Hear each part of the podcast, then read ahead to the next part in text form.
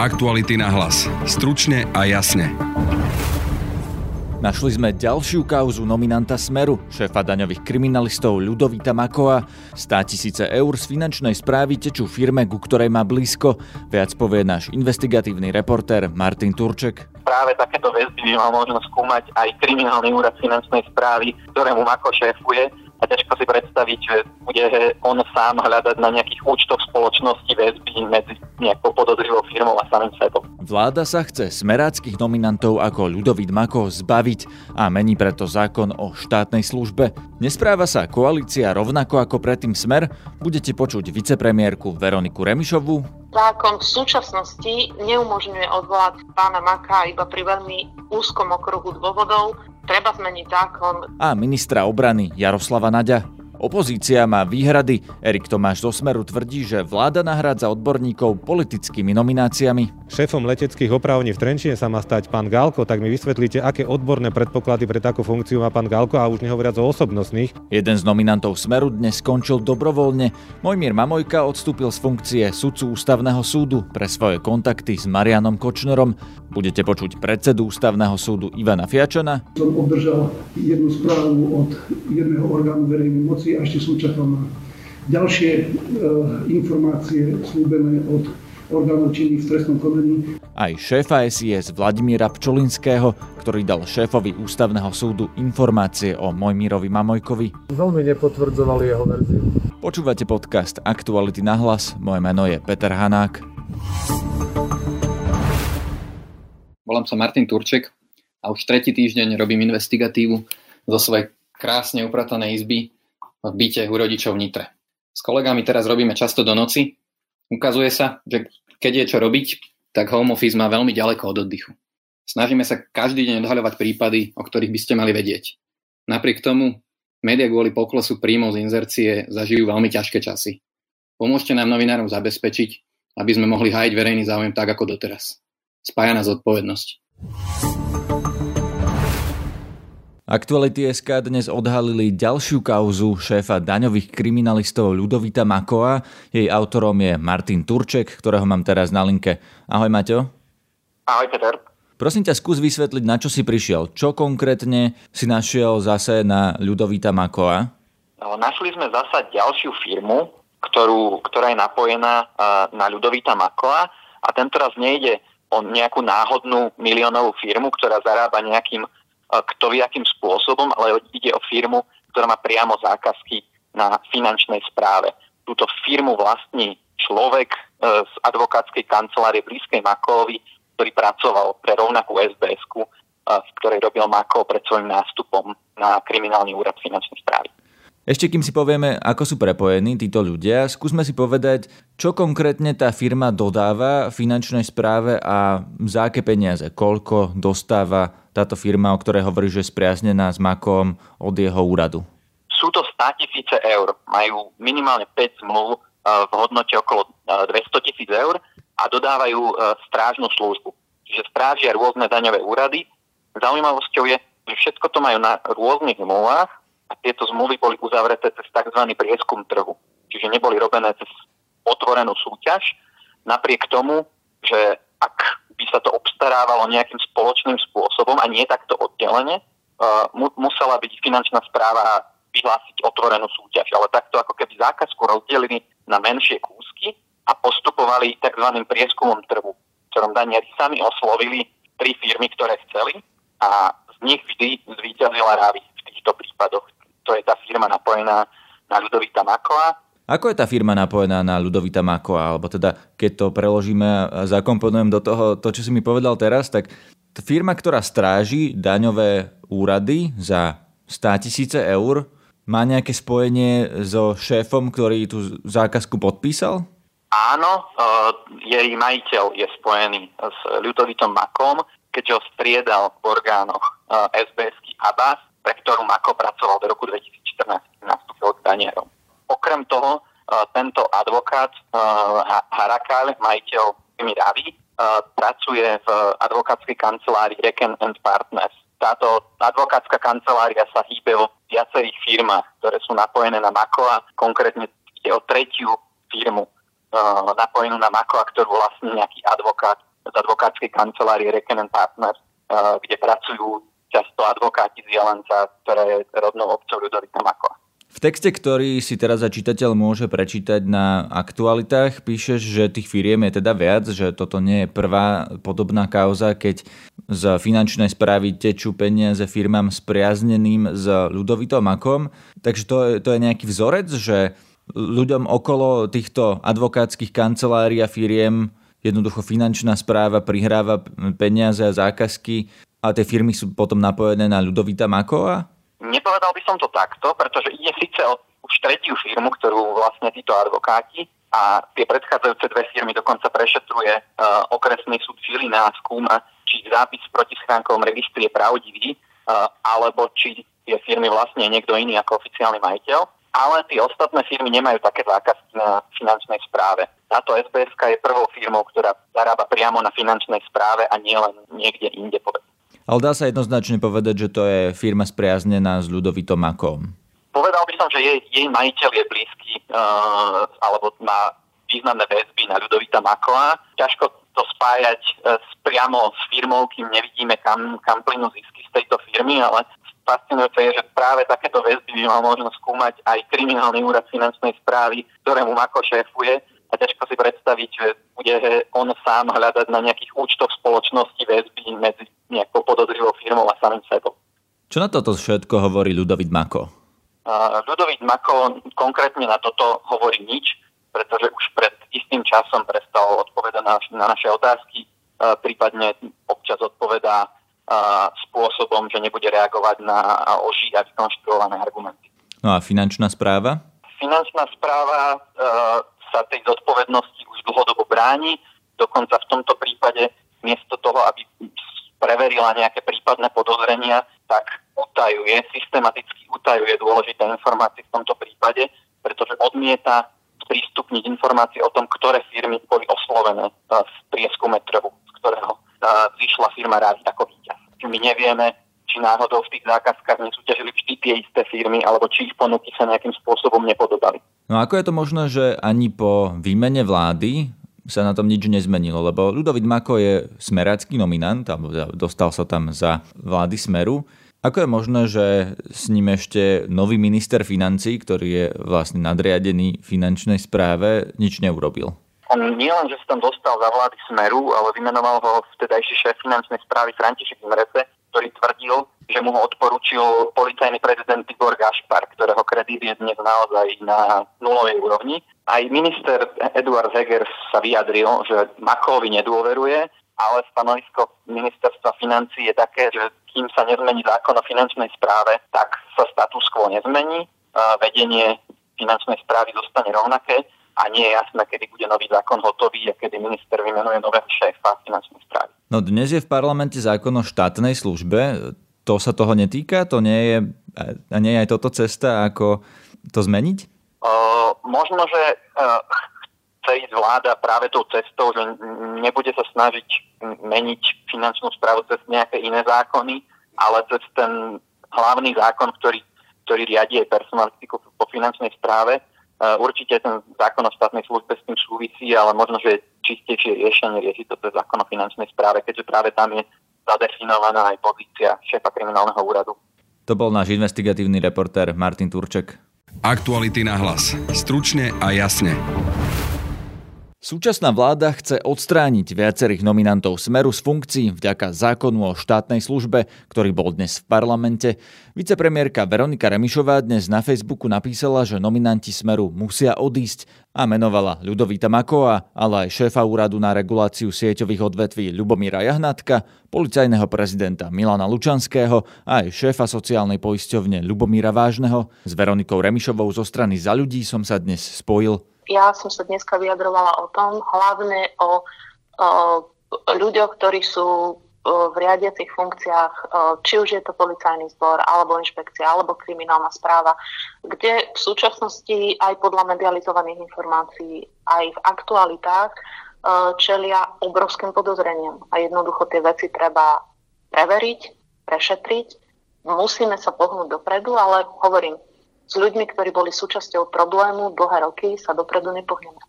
Pani Remišová, ale vy ste už vo vláde, čiže vy máte moc, táto vládna koalícia má moc tých ľudí vymeniť. Prečo ešte stále úraduje napríklad pán Mako alebo iní ďalší ľudia, o ktorých vy hovoríte, že s nimi sa to nedá? V súvislosti s problematickými nomináciami na čele štátnych inštitúcií hovoríme teda o viacerých, o viacerých zákonoch. Každá, každá tá funkcia má iný mechanizmus e, odvolania. V prípade policajného prezidenta a šéfa inšpekcie potrebujeme napríklad trojpetinovú väčšinu hlasov branno-bezpečnostného výboru, túto väčšinu hlasov dnes máme a mm, v koalícii je zhoda, že by sme mali postupovať rázne a tieto otázky, tieto otázky budeme riešiť. Uh, druhá vec je potreba prehodnotenia celkového úradu fungovania inšpekčnej služby na úrovni vlády a stanovenia takej koncepcie, aby inšpekcia bola skutočne nezávislá, aby bola funkčná a aby sa nám podarilo uh, očistiť policajný zbor od korupcie. Potom máme iný prípad. Iný prípad je napríklad šéf daňových kriminalistov, pán Mako, eh, kde máme zákon o finančnej správe. A ten zákon v súčasnosti neumožňuje odvolať pána Maka iba pri veľmi úzkom okruhu dôvodov. A tu si myslím, že treba zmeniť zákon, keďže je nepripustné, aby človek s takými obrovskými podozreniami, o ktorých písali aj aktuality v týchto dňoch naďalej riadil kľúčový útvar boja proti daňovým podvodom. Ak chceme zlepšiť zásadným spôsobom výber dane, ak chceme, aby ten výber dane bol férový, aby sme postihovali skutočne tie najväčšie daňové podvody, tak tam musíme mať človeka, ktorý je uh, nespochybniteľný. A potom tu máme aj prípad uh, pána Jahnatka, tu zase máme zákon o regulácii v sieťových odvetviach, podľa ktorého ho môže odvolať vláda Podobne ako je to v prípade pána Vážneho, zákon o sociálnej poisťovni a musíme nájsť v koalícii zhodu tak, aby sa zmeny zákona formulovali citlivo, účinne a teda aby v takých prípadoch, kde naozaj existujú dôvodné pochybnosti o dôveryhodnosti a nezávislosti nominantov, aby takýto nominant nemohol zastávať úrad. Pri mikrofóne mám teraz Erika Tomáša zo Smeru SD. Dobrý deň. Dobrý deň. Pán Tomáš, veľmi stručne, čo hovoríte na ten predkladaný zákon o štátnej službe?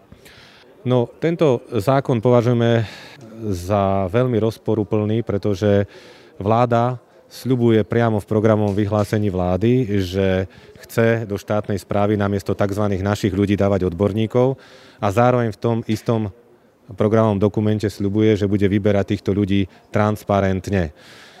Vieme dobre, že od začiatku pôsobenia tejto vlády sa objavilo už niekoľko sporných politických a neodborných nominácií a tento zákon považujeme za akési dovršenie tohto procesu, pretože jednotlivé ustanovenia tohto zákona umožnia vláde veľmi jednoducho, bez sociálneho dialogu, svojím spôsobom kráglovať akéhokoľvek človeka v štátnej správe a nahradiť ho práve tými svojimi ľuďmi. No, oni to hovoria, že chcú odstrániť smerackých nominantov, ako napríklad pán Ludovit Mako z finančnej správy a ďalší. Myslíte si, že na to vláda má právo odstraňovať vašich ľudí zo štátnej správy a nahradzovať ich, či už teda výberovým konaním, alebo tak, ako ste ich nahradz- doplňali vlastne vy? Toto je veľké kliše, za ktoré sa oni snažia len schovať, pretože ja nespochybňujem to, že na riadiacich eh, funkciách by mali byť ľudia, ktorým daný minister alebo riaditeľ podniku môže aj dôverovať. Nikdy sme to nespochybňovali, ale oni tvrdili, že na každú takúto pozíciu chcú robiť transparentné výberové konanie a vyberať ľudí s odbornými aj osobnostnými predpokladmi. Ale keď vidíme napríklad, že šéfom leteckých opravní v Trenčine sa má stať pán Galko, tak mi vysvetlíte, aké odborné predpoklady pre takú funkciu má pán Galko a už nehovoriac o osobnostných, keď vieme dobre, aké mal problémy v minulosti s nelegálnym odpočúvaním. Pán Tomáš, ale toto je vlastne argument ad hominem. Poďme sa rozprávať o tom, že či naozaj má vláda právo nahradiť vašich nominantov tými svojimi. Opakujem, že vo štátnej a verejnej správe pôsobí drvia väčšina ľudí naprieč vládami. Oni sa nemenia, nemenia sa, pôsobia tam desiatky rokov a ja aj týmto ľuďom chcem poďakovať na rozdiel od súčasnej vlády, ktorá naozaj preváľuje často alebo zhadzuje zodpovednosť za niektoré svoje rozhodnutia na týchto ľudí. A už som povedal aj v tomto vašom rozhovore, že si myslím, že naozaj každý rezort alebo každý minister by mal mať právo si vybudovať svoj tým ľudí, ktorému dôveruje, pretože nesie zodpovednosť za výsledky rezortu. Len je to v strašne silnom kontraste s tým, s tými sladkými rečami, ktoré slúbovali títo ľudia pred E, tým, než e, vyhrali voľby, respektíve než sa dostali do vlády. A toto je podľa nás pokrytecké a farizejské. Pani Remišová, ja som sa dnes o tom rozprával s Erikom Tomášom, ktorý vám vyčítal ako vládnej koalícii, že v podstate odborné nominácie nahrádzate politickými, že napriek tomu, že ste slubovali, že na všetko budú výberové konania, tak tých ľudí v podstate rýchlo odvoláte, vymeníte za svojich. Ako sa pozeráte na takúto kritiku? To je taká príznačná uh, kritika od uh, pána Erika Tomáša a je úplne zavadzajúce tvrdiť, že napríklad taký pán Jahnatek je nejaká odborná nominácia Smeru. Pán Jahnatek predsa riadil uh, ministerstvo pôdohospodárstva. Tam existujú obrovské kauzy, čo skonštatoval aj Najvyšší kontrolný úrad, ktorý hovoril, že pôdohospodárska agentúra a ministerstvo pôdohospodárstva za pána Jahnatka bola v takom katastrofálnom stave, že myslím, že Najvyšší kontrolný úrad v tejto veci podával aj trestné oznámenia.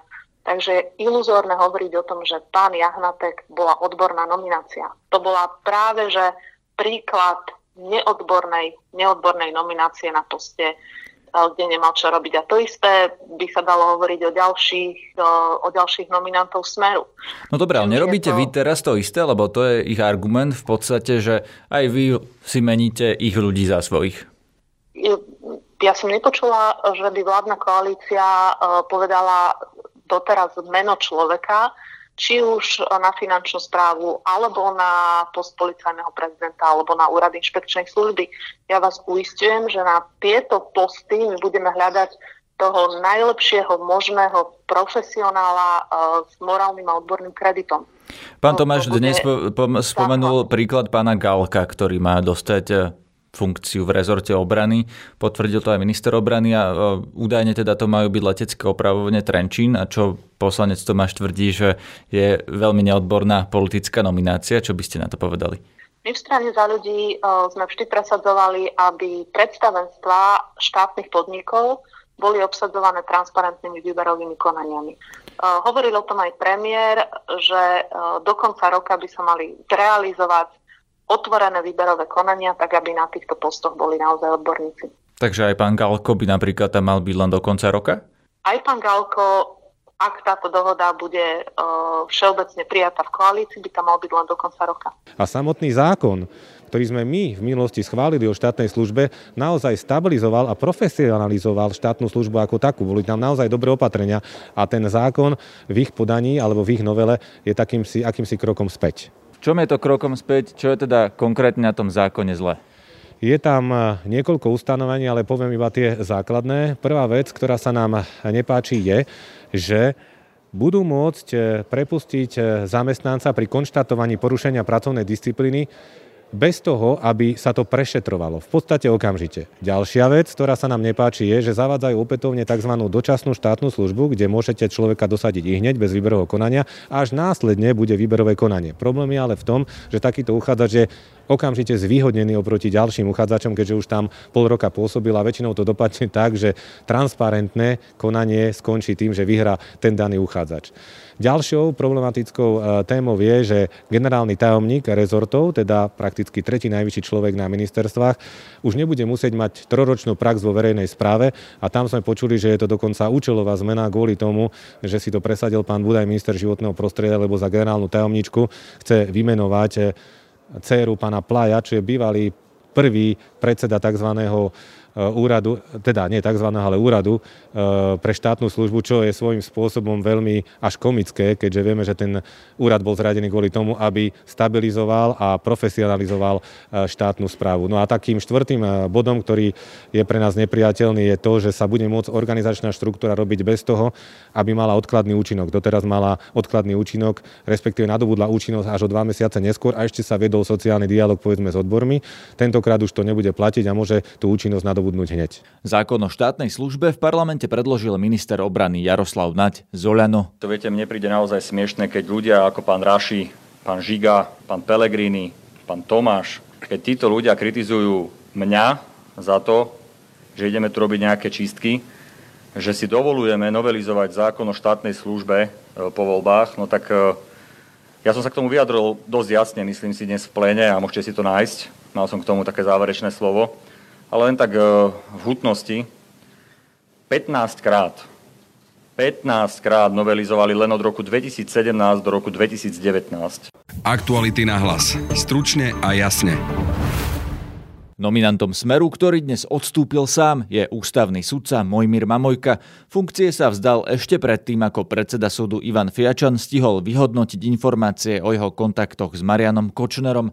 Exposlanec Smeru Mamojka sa mal podľa trémy s Kočnerom stretnúť. Svedok Peter Todt vypovedal, že bol u Mamojku doma a odovzdal mu obálku od Kočnera. Aj Marian Kočner sa v motákoch z väzby pýtal, prečo Mamojka zlyhal, keďže, ako vieme, Kočnera z väzby ústavný súd neprepustil. Tu je zostrich z tlačovky predsedu ústavného súdu Ivana Fiačana. Dnešným dňom sa sudca ústavného súdu Mojmír Mamojka zdal funkcie sudcu ústavného súdu. Funkcia sudcu ústavného súdu v takomto prípade zaniká dňom 31. mája 2020. Ešte na úvod by som chcel uvieť, že v elektronickej verzii jedného denníka sa pred chvíľou objavila informácia, že Mamojka sa rozhodol odísť po tom, čo predseda ústavného súdu Ivan Fiačan získal odpovede od bezpečnostných zložiek o jeho kontaktoch s Marianom Kočnerom, respektíve Slovenská informačná služba predsedovi súdu Fiačanovi potvrdila, že zachytila kontakty Mamojku a Kočnera tomuto môžem zodpovedne uviesť, že tomuto denníku a inému subjektu som takúto informáciu neposkytol. Všetky informácie, ktoré ja ako predseda ústavného súdu preverujem v tejto veci, si zachovávam u seba. Samozrejme, umožňujem sa len dotknutému sudcovi, alebo umožňoval som sa dotknutému sudcovi vyjadriť k mnou zabezpečovaným informáciám a podkladom, ale to je tak všetko. Dvoma týždňami som obdržal jednu správu od jedného orgánu verejnej moci a ešte som čakal na ďalšie e, informácie slúbené od orgánov činných v trestnom konaní. Sudca Mamojka v rámci svojej rozhodovacej činnosti dodržiaval svoj slúb sudcu ústavného súdu, svoju funkciu vykonával vysoko profesionálne a odborne. Ako predseda ústavného súdu preto rešpektujem postoj sudcu Mojmíra Mamojku, ktorý sa vzdal svojej funkcie sudcu ústavného súdu. Pokúsil som sa kontaktovať aj Mojmíra Mamojku, no nezdvihol telefón. Kauzu komentoval aj šéf Slovenskej informačnej služby Vladimír Pčolinský. Slovenská informačná služba si v tejto oblasti splnila svoju povinnosť v rozsahu, v akom mohla.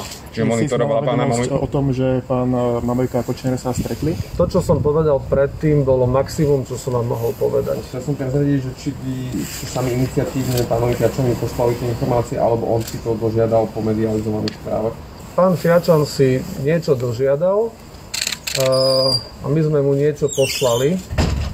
A to je všetko, čo k tomu môžem povedať. Teda bolo tam nejaké osobné stretnutie alebo len nejaký telefonický kontakt? Nemôžem sa k tomu vyjadriť bližšie.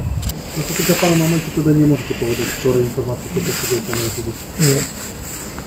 Ale asi boli relevantné, pretože boli, mali charakter spravodajskej informácie, e, ktorá mala nie nízky stupeň utajenia. Čiže boli relevantné? No tak asi hej, keď sa vzdal. Čiže bola to informácia o finančnej transakcii? Ja vám nepoviem, že aká to bola informácia, lebo predseda ústavného súdu sa niečo pýtal a my sme mu niečo odpovedali a nevyhnutne sme mu nemuseli odpovedať to, na čo sa pýtal, ale mohli sme mu odpovedať niečo, čo mu pomohlo viacej e, pri možnom, čo by mu pomohlo viacej pri možnom konaní, ktoré chcel viesť. Dobre, Bol pán Malika v kontakte aj s pánom Sotom? To neviem. A z vášho pohľadu to bolo natoľko relevantné, že dobre spravil pán Malika Je dobre pre ňoho, ale pre spoločnosť ale... nemyslím, že by to bolo najhoršie. Inak povedané, na základe tých informácií, keby sa pán Mamojka sám nevzal, tak predpokladáte, že pán Fiačan by ho odvolal. Ja neviem, či má takúto kompetenciu, skôr si myslím, že by tam bežalo nejaké disciplinárne konanie, ktoré by netuším, ako dopadlo v plene ústavného súdu dneska. Zaklada sa informácia aj pravdepodobnosť nejakého trestu? To asi nie, nevyhnutne. Čiže boli tie vaše informácie, ktoré ste dali v rozpore s tým, čo doteraz pán Mamejka tvrdil? On veľmi nepotvrdzovali jeho verziu. Podozrenie z korupčného trestného činu tam teda nie je? To si nemyslím. To by som špekuloval, ale ako tam ani na znakom to nevyzeralo. Čiže skôr ide o potvrdenie stretnutia s so závadovou osobou, je to tak?